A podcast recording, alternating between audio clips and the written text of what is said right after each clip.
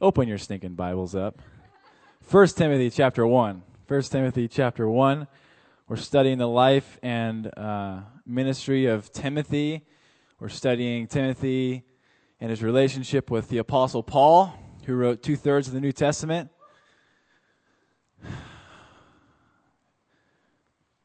Paul, who wrote, um, I think it was like 17 books of the 26 of the New Testament.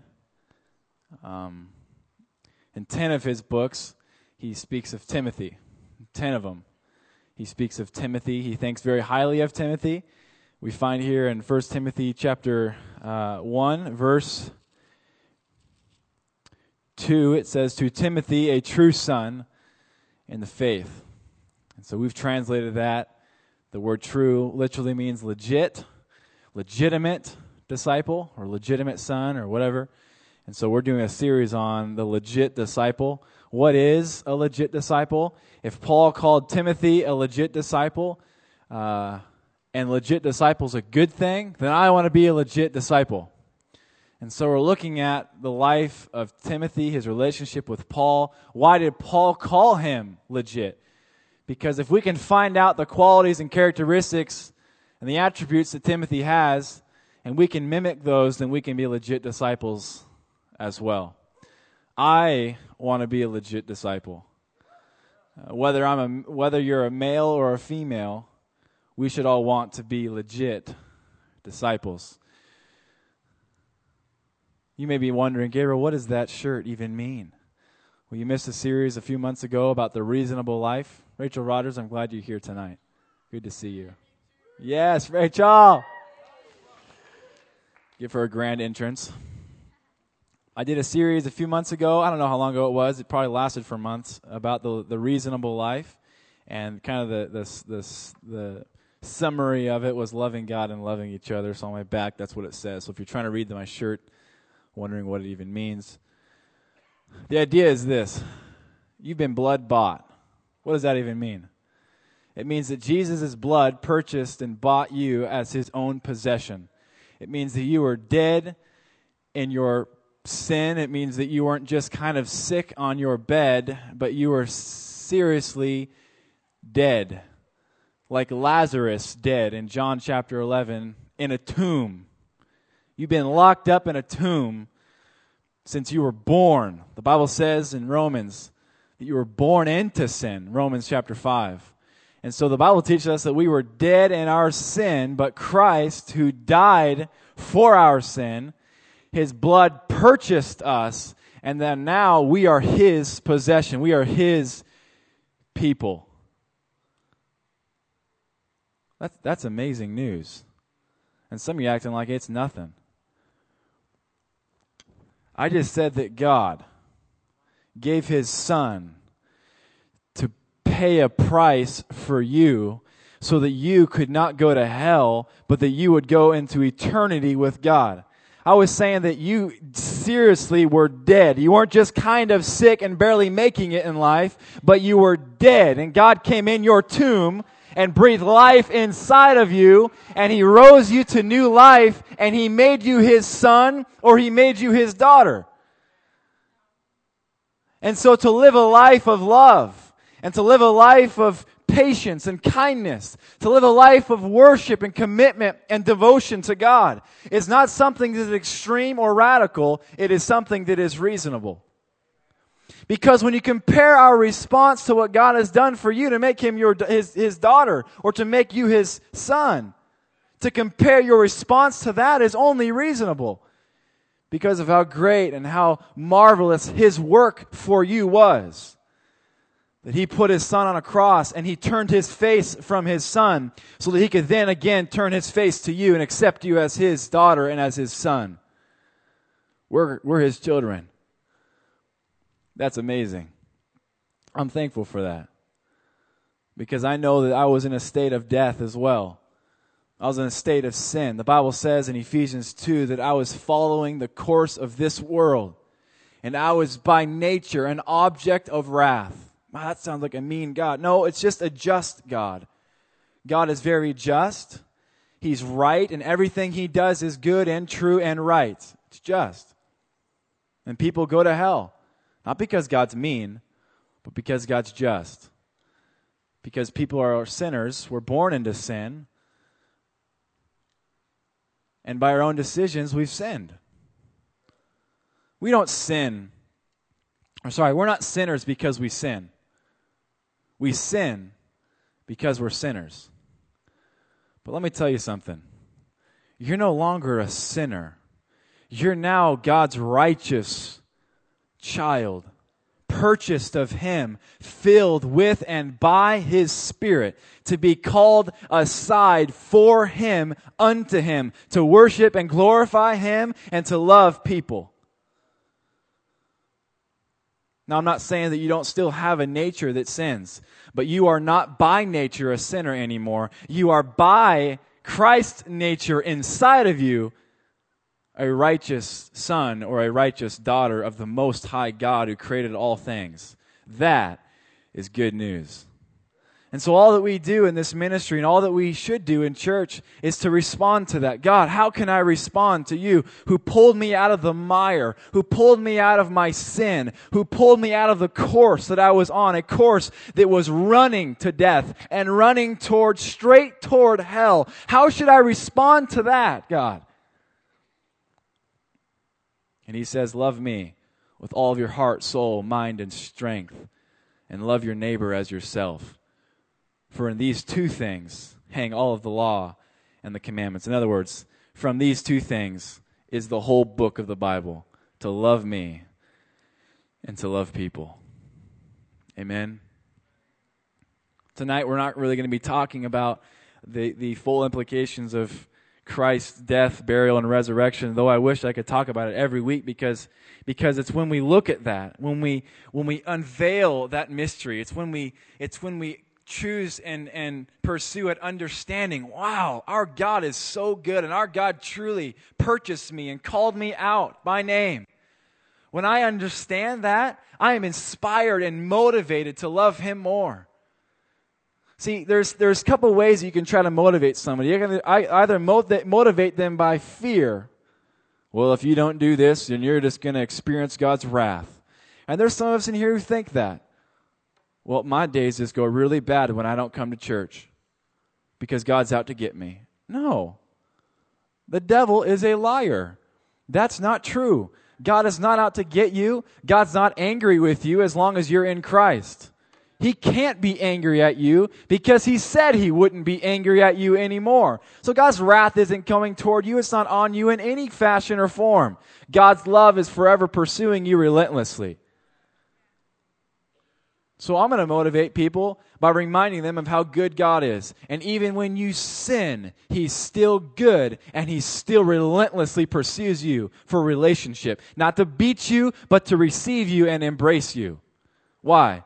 Because you're His daughter and because you're His son. And He will never let go. So you can run away from that and say, well, I'm just going to do whatever I want to do.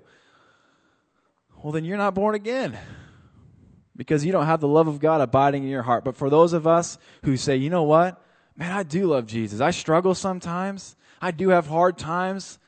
But man, I want to give my life to Him. You're a child of God. And that is good news. That's why we're here. That's why we worship. That's why we read our Bibles, because I want to know more about that. And I want to know more about Him. That's why I pray because I want to fellowship with the God that chose me. I want to fellowship with the God that gave me the opportunity and the ability to speak and commune and pray to Him. And that's why I want to be a legit disciple. Not so that I can become more righteous in God's eye, because I'm already right before Him if my faith is in Jesus. But I want to be a legit disciple because my God has called and chosen me and made me His son. And I want to give my whole life to Him. And I want to live a life of humility. And I want to live a life of love. And I want to live a life of brokenness. Not because I need to become more right with God, but because I've already been made right with God. Right? Amen. So, as we do this and as we look at this study and as we study Timothy, I encourage you to make sure your motives are right. And that you're not looking at this from a perspective that if I do these things, then maybe I'll be more accepted by God, and then maybe if I do these things, I'll have more confidence to worship in church or to read my Bible before I go to bed at night or when I wake up in the morning. No, the devil is a liar. Your righteousness, what does that mean? Your right standing with God is based on what Jesus did for you on the cross and in his resurrection. Does that make sense? I hope it does. It's about as simple as it gets. And it's about as majestic and marvelous as it gets at the same time. Timothy. Young Timothy. They say he's about 16 years old when Paul met him. We looked at last week how Paul cut him. We talked about that, and my goodness, thankful I was not Timothy. Bless him, Lord. Timothy's in heaven right now. I wonder what he's thinking about me.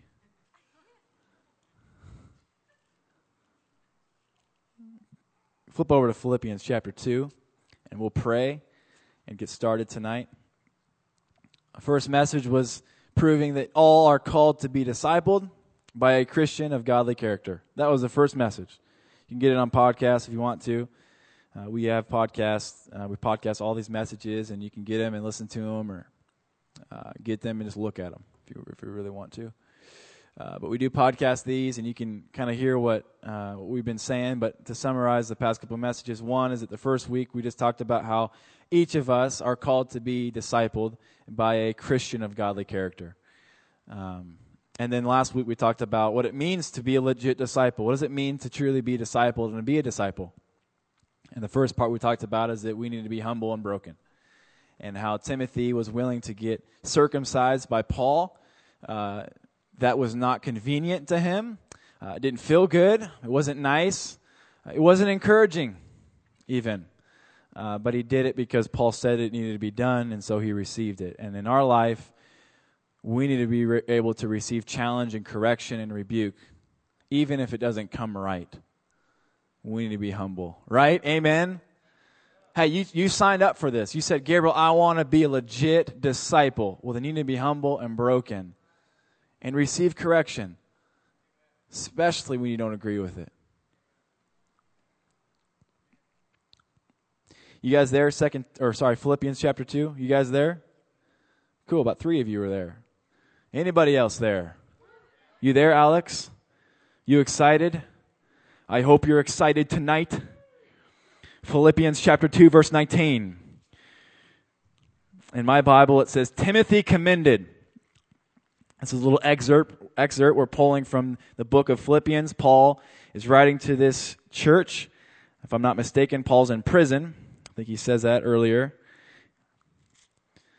and he pulls out a little bit of portion again about who Timothy is. So we're kind of looking in a little window in the first century church and this guy Timothy and who Timothy was and what he looked like. This is Philippians chapter 2 verse 19. It says this, "But I trust in the Lord to send Timothy to you shortly." This is Paul writing. You remember, remember he has a lot of history at this point with Timothy. He's been on many missions with Timothy. And I'll talk about the history in a little bit, but he's done a lot of good things with Timothy. He's gone on mission trips. He's sent Timothy many times. He has a lot of relationship with Timothy at this point. And so when he says these things, he's not saying them from ignorance or just in flattery, trying to flatter Timothy, make Timothy feel like a good, good and better person. But he actually says these things because he has experience with young Timothy. And so he says, I'm hoping that I can send Timothy to you shortly because he really wanted they'd be encouraged and he could hear the state of the church and where they're all at. So he kind of sent Timothy on a mission journey, kind of like when you tell your little brother or your little sister to go do the dishes. Uh, not quite like that, but it's kind of like delegation. And uh, as older brothers and sisters, we're really good at that. You know, your mom tells you to do something, like, okay, totally and you walk over to the little brother, the innocent bystander, playing their video game and enjoying the peace of life, and you interrupt them with your selfishness. You disturb them with your rudeness, and you tell them and warn them that if they don't do what you're going to say, you're going to beat them. You're laughing, Jonathan, because you've done it. it's true. It's been done to me. And so I've done it to others. Thanks, Jonathan. Appreciate that. Supposed to look like the cool guy up here. Not anymore. Yep, I was the innocent bystander. I was the helpless little man trying to play my video game when my older brother picked me up and warmed me. He literally picked me up. One time I had them chasing me around the house. I was a little quicker than them, all my brothers, so I just could run. I'd laugh and mock them as I ran. That's horrible. That's horrible. But I did it. I did it. Kind of regret it, but not totally. Uh, because if they ever got a hold of me, my goodness, I would have been. I got bigger and they stopped doing that. Now I'm bigger than all of them. And they look at me like, oh gosh, I'm so sorry I did that. It's not totally true. Okay, where am I at? Philippians chapter 2, Paul says, I trust in the Lord Jesus to send, like my brother sent me to do the dishes, to send Timothy to you shortly. I don't mean to put a negative connotation to that. This is actually very positive. Uh, but anyway, that I also may be encouraged when I know your state, when I know your condition. For I have no one like minded who will sincerely care for your state. He says, I have nobody like Timothy who is in unity with me, like Timothy. He will sincerely care for your state. For all seek their own. Ain't that the truth? Doesn't say that, but ain't that the truth? All seek their own. Not the things which are of Christ Jesus, but you know his, Timothy, his proven character. That as a son with his father, he served with me in the gospel. Therefore, I hope to send him at once, as soon as I see how it goes with me. But I trust in the Lord that I myself shall also come shortly. Just a little excerpt that we pull out of the book of Philippians. Paul writing to the church at Philippi back in the first century when the church first began. A little bit, a little bit of uh, light shed on who Timothy is.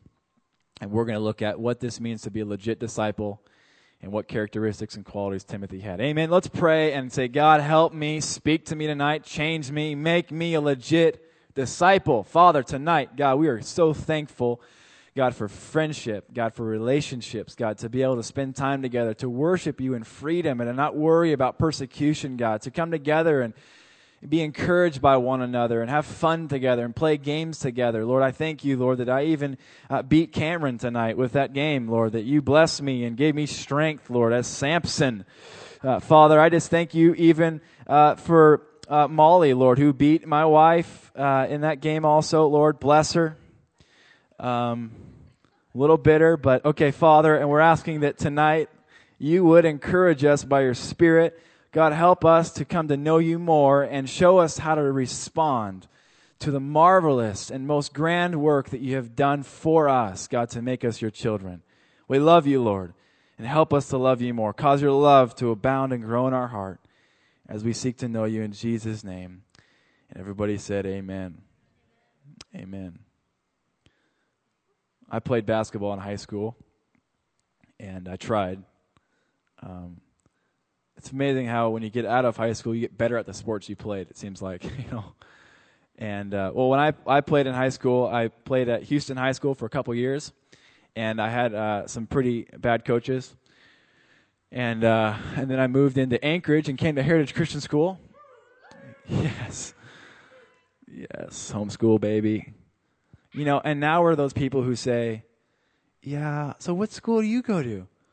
Oh, I don't go to school. Oh, well, what school did you go to? Well, I went to Heritage. Her- what? I went to Heritage. I don't even know. Is that even a school? Well, it's not, but it was. And it was amazing. And it has a legacy that lives on nothing against heritage, and it still kind of is existing, but nobody goes there right now. And, and in God's timing, hopefully it'll come alive again with his timing. But I did go to Heritage, and I had the opportunity and privilege to play basketball. And uh, one of the things that that uh, that you'll never you'll never miss if you go to a basketball game uh, with Heritage is you'll never uh, miss the coach. Uh, you, will never you'll you'll you'll never go there and and and not be entertained. Uh, and I want you to know that everything i am saying to you tonight, I've said to him in a lot of ways, so I'm not like gossiping or slandering him in any way. Uh, but if you're going to go to a basketball game with Coach Lowers, you're going to be entertained. Uh, you've been there. You've been there. You've been there.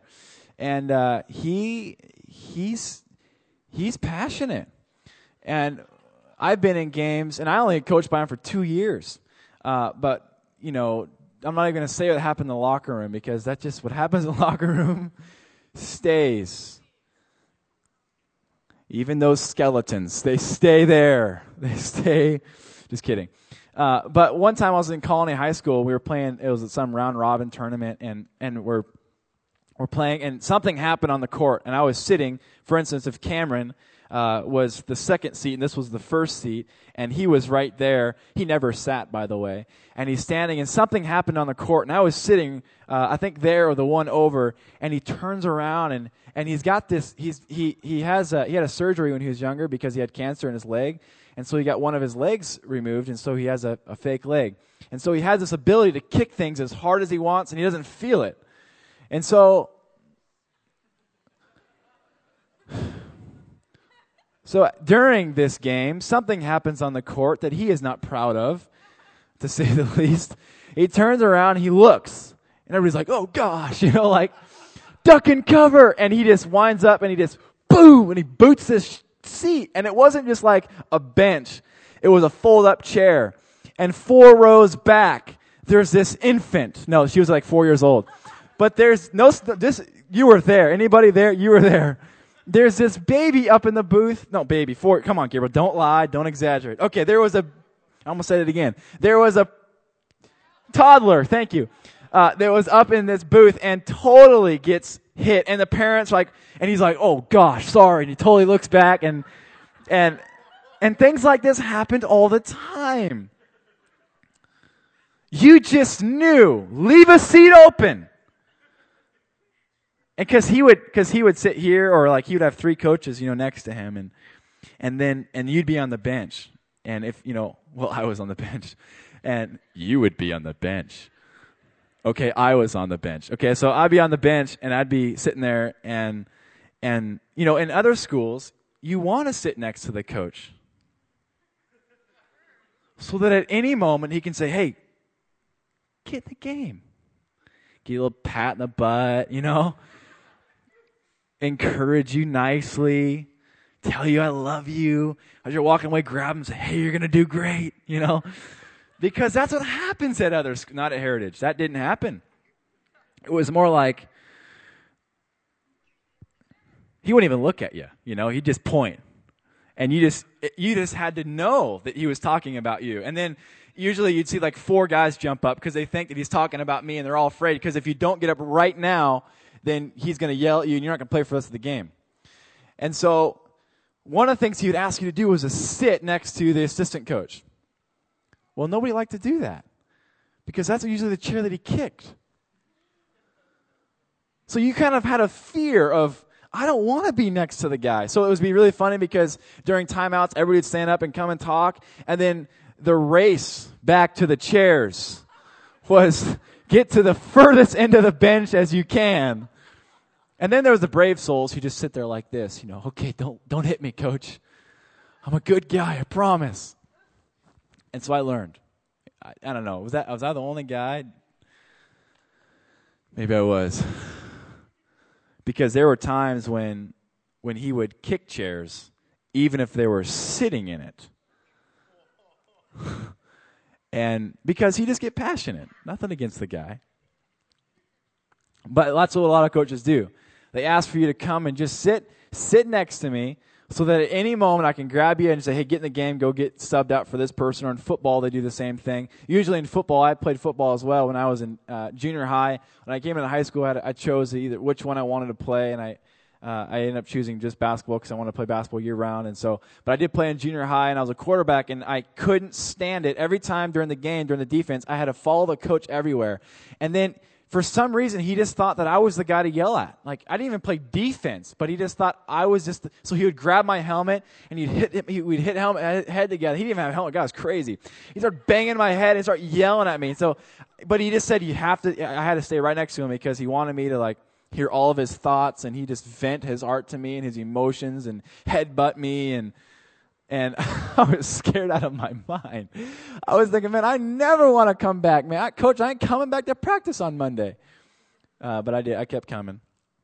And uh, but that's kind of one of the philosophies that coaches have. You know, they ask you to kind of come sit right next to them, and and at any moment, I may just push you into the game. So if you haven't played a sport yet, uh, expect that. Don't expect the kicking of the chairs and the uh, uh, the throwing of children. And I'm just kidding. That that didn't happen. That, that didn't happen. But I think there's a similar principle and philosophy in the Christian faith with discipleship. And this, the, the principle is availability. Are you available? Are you on call? Are you at all times, your heart at all times, in a place of, I'm here, I'm available. If you need me, I'm there. If you need me to help set up the stage for TNL, I'm there. If you need me to be at worship practice early, I'm there. If you need me to be early to my pod because you want to talk to me about something before, I'm there. If you want me to be there early to GM to pray, I'm there. If you want me to come and help serve in the lighting booth because we want people to serve in the lighting, I'm there. If you want me to serve in the PowerPoint, I'm available. Now, thankfully, we don't have people who are going to kick you and throw your chair and do things like that and nothing against him. It was just his passion. He never hit anybody. Well, at least he didn't hit me. there were times when he wanted to hit people, I'm sure, as we all have. Don't judge.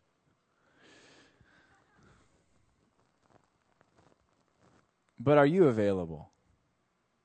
Are you, like any good athlete, at the right hand or the left hand of your mentor, sitting on the bench with a heart that says, at any moment. If you need me in the game, coach, I'm there.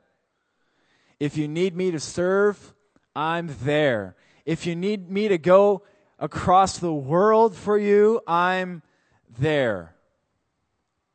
Now, there's balance here. And of course, we live uh, in a time where we go to school still. And so if somebody's like, dude, you need to go across the world and go to Japan, you're like, I'm 14. I don't even speak English yet, totally.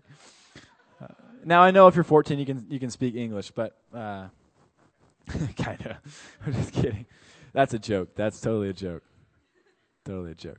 Um, but there is a balance, of course, and I hope that if anybody in this youth ministry says you need to go to uh, North Korea to spread the gospel, good luck.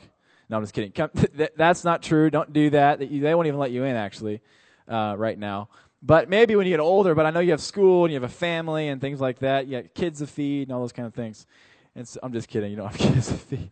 I got to stay on track tonight. Cameron, help me. Help me, Cam. Um, but regardless, we err too much on the side of, well, I'm just going to do what I want to do. As long as it's convenient for me. And we have too much of this, well, I'm going to start coming to church when I want to come to church.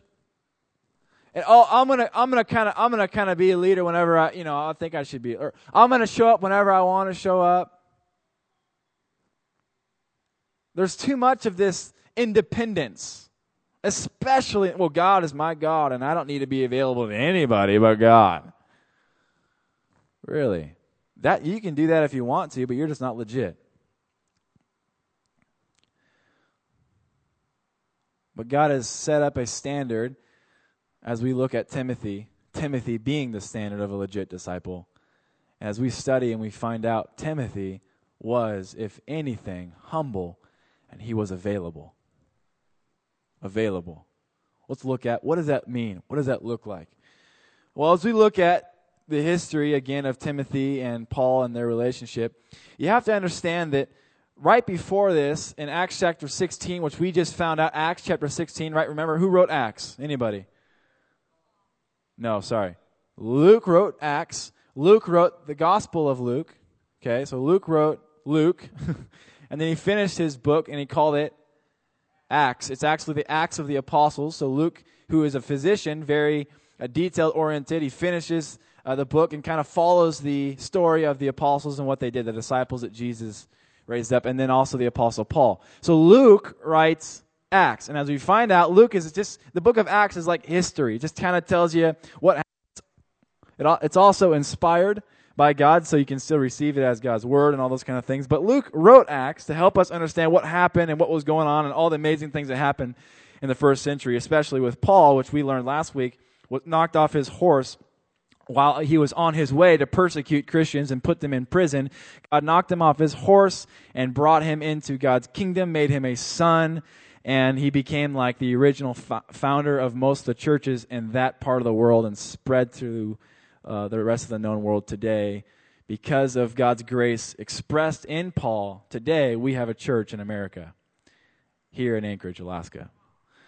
And so Paul was the man. Like the dude was the man. He was very smart. He was very gifted. Uh, but he also lived a very horrible life before Christ met him because um, he was ignorant and he thought he was doing the right thing, but he wasn't.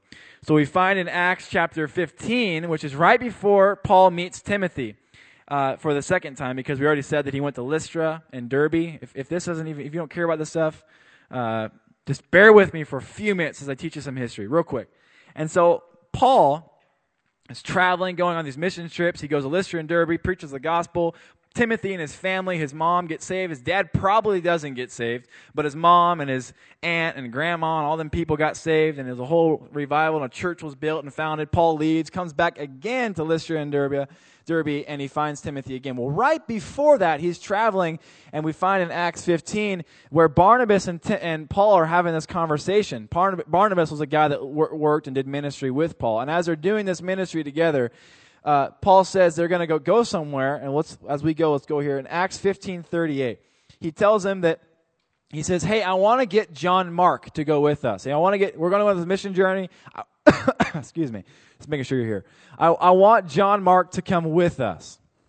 I want him to travel with us. But Paul says, Paul thought best not to take with them one who had withdrawn from them and Pamphylia and had not gone with them to the work. So what happened? In Acts 13, if you want to read it, you can read it. It's like Acts 13, 13. Timothy and, or sorry, Paul and Barnabas were on this mission journey and, and John Mark was with them, another young man, another young disciple. And while things were getting tough and things were becoming inconvenient for this John Mark, he up and leaves, goes back to Jerusalem. And so a couple chapters later during this mission trip, Barnabas says, Hey, we're going again. I want John Mark to come with us. Paul gets frustrated, gets a little f- fired up, a little passionate, like Coach Lowers. And he says, I'm not going to have that. He left us before, and I'm not willing to have him leave me again. The person that I want to come with me next time, he must be humble and he must be available. He says, I'm not going to let him come, one who withdrew from me and who would not go to work with me. That word work in the Greek, it actually simply means to go to service with me. I want the person who comes with me to be a servant with me. So what happens? He leaves that place. Barnabas goes to Crete out on a boat ride with another guy, and Paul keeps going north around the Mediterranean. He comes up to this little town, these, these couple cities in Lystra, Lystra and Derbe, and he meets young Timothy. And what does he say? I want you to come with me. And after years of ministry, years and years of ministry with Timothy, Paul writes this exhortation and this encouragement about Timothy he says, I have no one like minded who will sincerely care for your state. For all seek their own, not the things which are of Christ, but you know his proven character, that as a son with his father, he served with me in the gospel. But you have to understand that when Paul met him in Acts 16, many things happened from that point.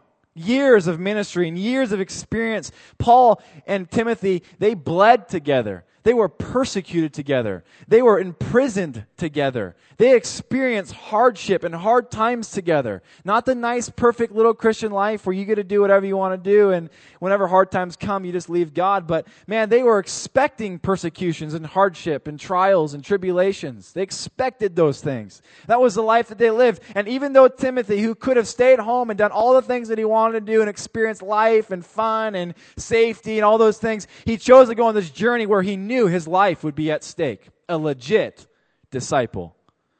See, the problem with us today is that we, we justify and we compare ourselves amongst ourselves. Second Corinthians chapter 10 talks about that. He says, don't compare yourselves amongst yourselves. But see, we, too, we tend to pride ourselves up and think we're all that in a bag of chips because we compare ourselves amongst ourselves. Well, that guy, I mean, I've been coming here for years, and that, that dude, he just started coming. He don't even worship. Well, that girl, I haven't seen her have her Bible in a long time. So because I'm legit, you know what I'm saying? And, and what we begin to, we start comparing ourselves. But man, when we look at the Word of God and we hear about young Timothy, who traded his entire life was enduring persecution and hardship and kept the faith and built churches and traveled with Paul and was willing to be persecuted and imprisoned and stoned. And we compare ourselves with that standard. My goodness, I'm not legit. But I want to be legit. I want to be humble and I want to be available in such a way that no matter what the situation is, I'm standing with Christ and I'm standing with my mentor, my brother in the Lord. What happens? Well, we find here Paul goes to Athens. If we, this is in Acts 17 a lot of persecution was happening there in Berea, and things were getting rough. And the disciples came to Paul said, Paul, dude, we love you. We know you're going to stay, but you need to get out of here because they're about to kill you. So Paul sneaks out. He bounces, but he tells Timothy and Silas, another awesome disciple that Paul talks about many times, he says, Hey, you two, can you stay here? So he has them stay. He bounces. The Bible says that, that Timothy and Silas remained there. That word means that they stood firm. They endured hardship and persecution. It insinuates that all these tough things were happening. It was getting really rough for the church. But the Bible says Timothy stood and he remained. He didn't hide. He didn't go back to his family and hide in the bunkers, but he stood because he knew I'm going to be humble and I'm going to be available to my mentor, to my Paul. So he stays for a long time. He stays until his mentor tells him to leave. Okay, but that sounds like control. Say whatever you want to say. He was legit. Paul calls Tim. I'm just going to call him Tim from now on. I'm sure Paul called him Tim. Tim, come here, brother. Let me cut you. You know? Paul calls Tim and Silas to Athens, where, where, uh, where, where Paul was. He calls them and they both came. So they're standing firm. They get this letter. They get this, maybe this bird, this crow came. Hey guys, come to Athens. You know, something. Uh, and so they just, that's, that's not true. That didn't happen. That'd be weird. Uh, can you imagine? Did that bird just talk to me? You know, am I supposed to obey that? That's the devil. Uh, and so they just up and they bounce. Right when Paul tells them, right when they get the word, what do they do? They obey. Well, then again, there's persecution happening in Macedonia. And Macedonia is a province where Berea, Thessalonica and Philippi are all kind of in that region. This is around the Mediterranean. You guys with me? Around the Mediterranean, this province of Macedonia. Okay, in that area, there's, there's a little town, there's a little city called Berea. There's Philippi, where the book of Philippians, and there's Thessalonica, the book of Thessalonians. Okay, you with me? And Paul, there's a lot of persecutions and hardship going on, and Paul says, Hey, Tim! Hey, Silas! Because they were, they were what? Available. Come on, say it. They were what? available. Because they were available, because they were at the right hand, because they were waiting there, Paul said, Would you go to Macedonia and check on those churches? Hey, Silas, I need you to go to Berea, and I need you to go to, to, to, Philip, to Philippi. And hey, Tim, I need you to kind of go to, Th- the, to Thessalonica and stay there for a while and make sure the church is doing good because they're enduring some persecution, they're enduring some hardship, and they, they need you to come and be encouragement to them. You with me? So what do they do? Boom! They go to Macedonia. After some time, Paul calls to Silas, Silas and Timothy again, and Silas and Timothy gear their stuff up, and, and they, he asks them to meet them in Corinth, which is where we get the book, First Corinthians and Second Corinthians. So he calls them to Corinth, and they come back, and Paul wanted to hear how these churches were doing. He wanted to hear what was going on in Macedonia. And he brings them all this good news about the, uh, uh, the, the Philippians and the Thessalonians. He wanted to say, hey, this is what was going on. This is what was happening. And so they come, they come together. And then Timothy helps Paul write Thessalonians. First Thessalonians, I think second as well. Because Timothy just came from there. You with me? What does this look like? Timothy was on call. No matter what, no matter what it felt like, no matter the hurt, no matter the experience, no matter the trial, no matter the tribulation, no matter if it was convenient for him or not, Tim was on call. Later, way later, after Philippians was written, the book that we're reading from, Paul sent Timothy to Ephesus to lead the church there. And so when Paul writes First Timothy and Second Timothy, he's actually talking to him and to the church in Ephesus, to the to the church, the book of what? Ephesians, right? Paul sends him to lead to, to encourage him about leading that church. It's actually a very big church, and there's a lot of things going on. Timothy was available. This proves Tim's legitimacy. Man, if there's anything that we can find in the scriptures as we study what happened with Timothy and Paul, Timothy was just there. I'm not getting these words like the word available and humble just from some like person that told me to say this or some book that I read. As I read and study the scripture, I go, man, Timothy was humble and Timothy was available. He was just always there. Hey, would you come to Macedonia? There's persecution. Oh, well, you, you know, I, I, just don't feel called to persecution. You know? you know, I just don't feel like that's my calling, you know. But he just goes, all right. Why? Because he was in love with Jesus and he's committed to his mentor. He was legit. This legitimized Tim's legitimacy. Little play on words there. It legitimized it. Let's look at a few characteristics here tonight as we look at what it looks like to be available. And what does that even mean? Well, let's look at this little portion of Scripture in Philippians 2. And as I do this, I'm asking and challenging you. After we do this, we're gonna we're gonna have a song of worship, and we're gonna sit before the Lord and and ask Him to challenge us and to help us to be like this.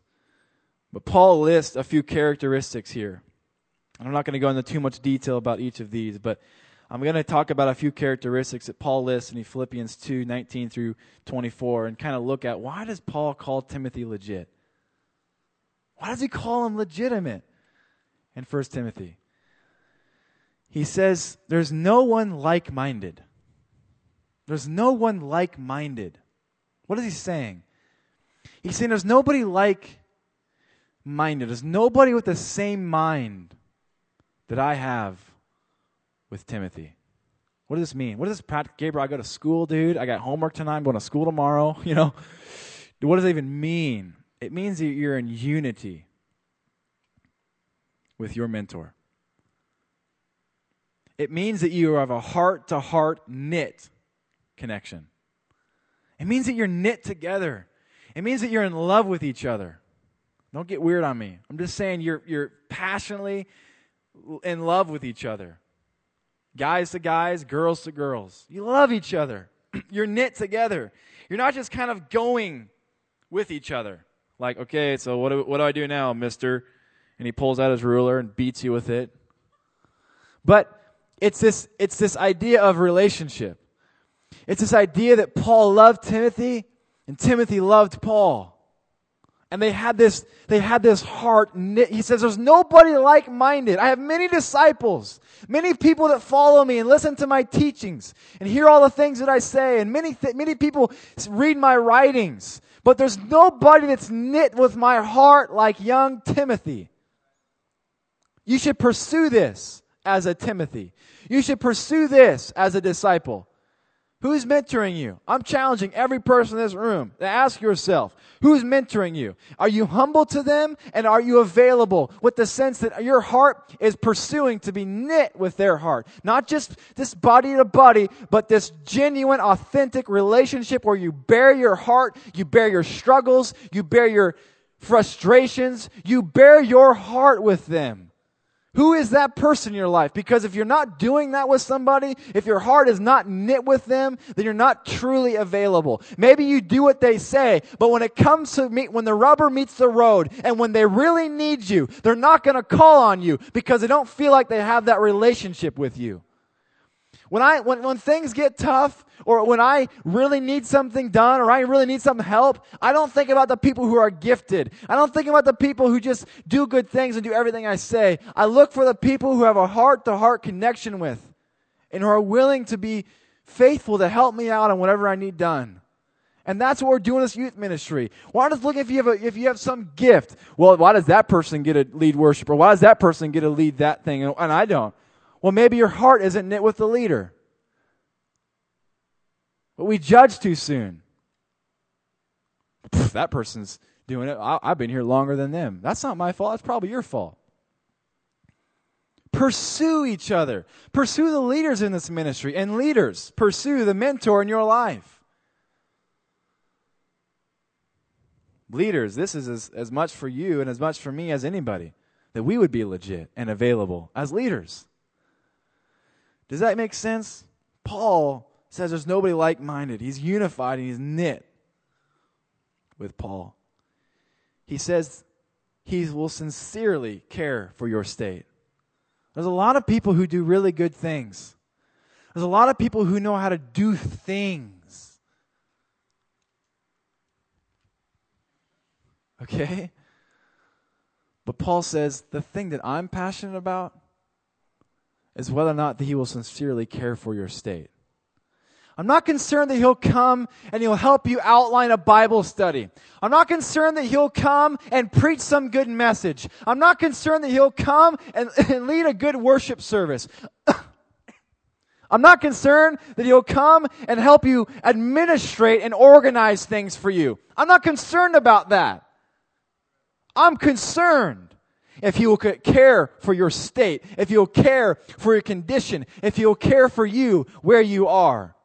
I was driving on the road one time. The Lord challenged me. He said, Gabriel, you must care for people first and then programs second. People first, programs, systems, structures second. What does that mean? Seth Roberts first and the structure of worship ministry second. Reed and my relationship with Reed first, and outreach ministry second. Andrew Meisner, my relationship with him is first. My love for him is first. My care and concern for him is first. And secondly, my concern is the MyPod small group inreach structure of our ministry. Are you sincerely concerned for each other? Are you sincerely in love with your mentor? And are you sincerely following their example of love? Meditate on that. You're not just doing what mentor says, but you're actually in love with people. Because we can get really good at doing things, right? I mean, isn't there? I mean, can anybody testify? I, I mean, I can get good at doing things, you know. I can, I can get so, and then somebody comes and says, "Hey, you probably." Get all upset because they're challenging the way you're doing something. And what we just said is, no, my program is first, and then people are second. You're not a legit disciple. Legit disciples, true legit disciples, love people. They love people. And that's what we're looking for. Not if you can do a bunch of cool things, but can you love people? And if you can do good things and you're gifted, sweet. We need gifts too to do things. But gifts are for loving people. Amen? he says all seek their own. But then he says, you know, Timothy doesn't do that. A legit disciple disregards their own con- inconvenience. Did you hear what I said? They're selfless. They're selfless. They disregard. They don't they don't re, they don't they don't set their mind on their own inconvenience or convenience. Well, I mean, I was going to come, but you know, just you know, dude. no, what? Well, you know, I've been serving up in the PowerPoint booth for a while, and I just, dude, I just, you know, I think it's bigger and greater things to do. Okay. Maybe they won't actually say that. Maybe they'll say, dude, I just got so many things going on right now, and dude, I'm just busy, dude. I'm just crazy busy. You're busy about what you want to be busy about, aren't you? Legit disciples forget their own convenience. Gabriel sounds like control. No, it just, uh, Paul says he didn't seek his own. He sought what Christ wanted and what Christ wanted in Paul. That's what he wanted. That's what he wanted. You know, when you really want to be a servant, kind of get ahead of myself. When you really want to be a servant, when you really want to be a legit disciple, Serving God and his people is always convenient. Did you hear what I said? It's always convenient. Because it's who you are and it's what you do. All seek their own, but not Paul, for you know his proven character. This speaks of Timothy's character. We just talked about how he views relationship most important. He loves people. He is selfless and he has character. His character. He loves people. He's patient. He's kind. His speech isn't horrible. He's got a good example in his life. Look at 1 Timothy 4:12. It looks like how we should live as Christians and the character we should have. The Bible insinuates here when it says he has proven character, it's saying his character precedes him, it goes before him. People talk about how godly he is, how nice he is, how encouraging she is, how loving she is.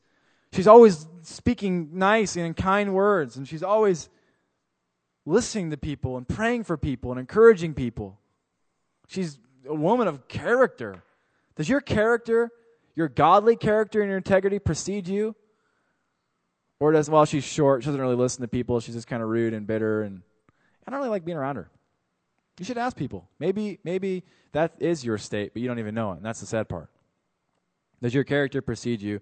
And then finally, he says, he says, but you know his proven character, that as a son with his father, he served with me in the gospel. You're servant. Finally, you're a servant. The legit disciples are servants. They serve. That's what they do. They don't do what they want to do, they serve. They look to serve. Whether it's in the PowerPoint ministry, whether it's in the lighting ministry, because right now, there's, there's places you can serve in this youth ministry. Well, you know, I'm a preacher, and uh, I don't need to be doing those things. Gabriel, I don't say that. You might not say that, but by you pursuing that and not pursuing serving in some capacity other than that, that's what you're saying. And the truth is, you're just seeking what you want to seek. Well, you don't understand how gifted I am in playing the guitar. I don't really care. Can you serve? Are you willing to go up and do the PowerPoint for a year? I'll do it for three months, but dude, are you going to give me the, the deal? You know, like, dude, just tell them that I'm legit. You know, you're not legit unless you're willing to serve. Who's the person that's mentoring you? Are you serving with them in their ministry? He mentions here Father, and in 1 Corinthians 4, Paul talks to these church at Corinth, and he says, I do not write these things to shame you, but as my beloved children, I warn you, for though you might have 10,000 instructors or teachers in Christ, yet you do not have many fathers. For in Christ Jesus I have begotten you through the gospel. Therefore I urge you, imitate me. For this reason I have sent Timothy. Who? Timothy, the legit disciple, right? To you, who is my beloved and faithful son in the Lord, who will remind you of my ways in Christ as I teach everywhere. He says, Imitate me as I imitate Christ. He says that later in 1 Corinthians 10. Imitate me as I imitate Christ. What does this mean to serve with a father? What does it mean to be a true servant?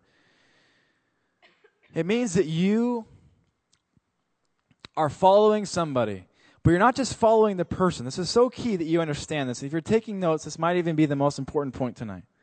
That you're following Christ inside of them. You're not just following them. You're looking for Jesus inside of them. For the love, for the joy, for the peace, for the humility, for the brokenness. You're looking for that. You're not looking for how many good gifts they have. You're looking for the character and the person of Jesus, and you're following that. And you know what that should look like? A servant. Imitate me as I imitate Christ. The truth is, if you really wanted to be mentored, then you really want to serve. If you really want to be a legit disciple, then you really want to serve. Your relationship with your mentor determines that you become legit. Your love for people determines your legitimacy. Your selflessness determines your legitimacy. The character that you have that precedes you, the godliness that you have, that people speak of you, determines your legitimacy. And finally, your servanthood determines your legitimacy. As a legitimate disciple who is available. Worship team, can you guys come up? I want to be legit. But part of me doesn't. You know? Like, I don't really want to submit.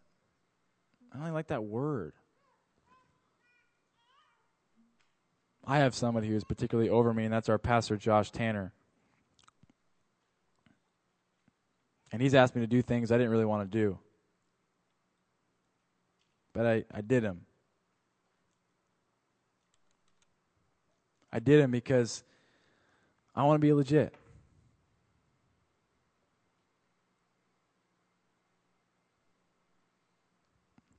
Ashley McSwain is legit.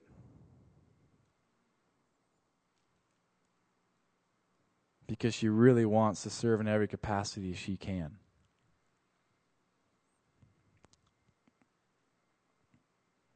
She's available. You need her, she's available. Maybe she's too available sometimes. You know, like, okay, you need to stay home. Stop serving. You know, like you're doing too much.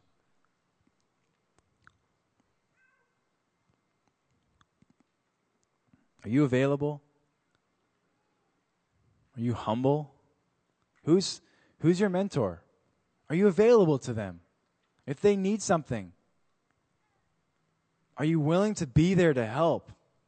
If they call on you to lead or to serve in some capacity, if they call on you because they need somebody to encourage them, if they call on you because they need you to serve in PowerPoint, or they need you to serve in lighting, or they need you to serve and help set up the stage, or they, they need you to just be in the worship team just to help set things up and not even to play yet.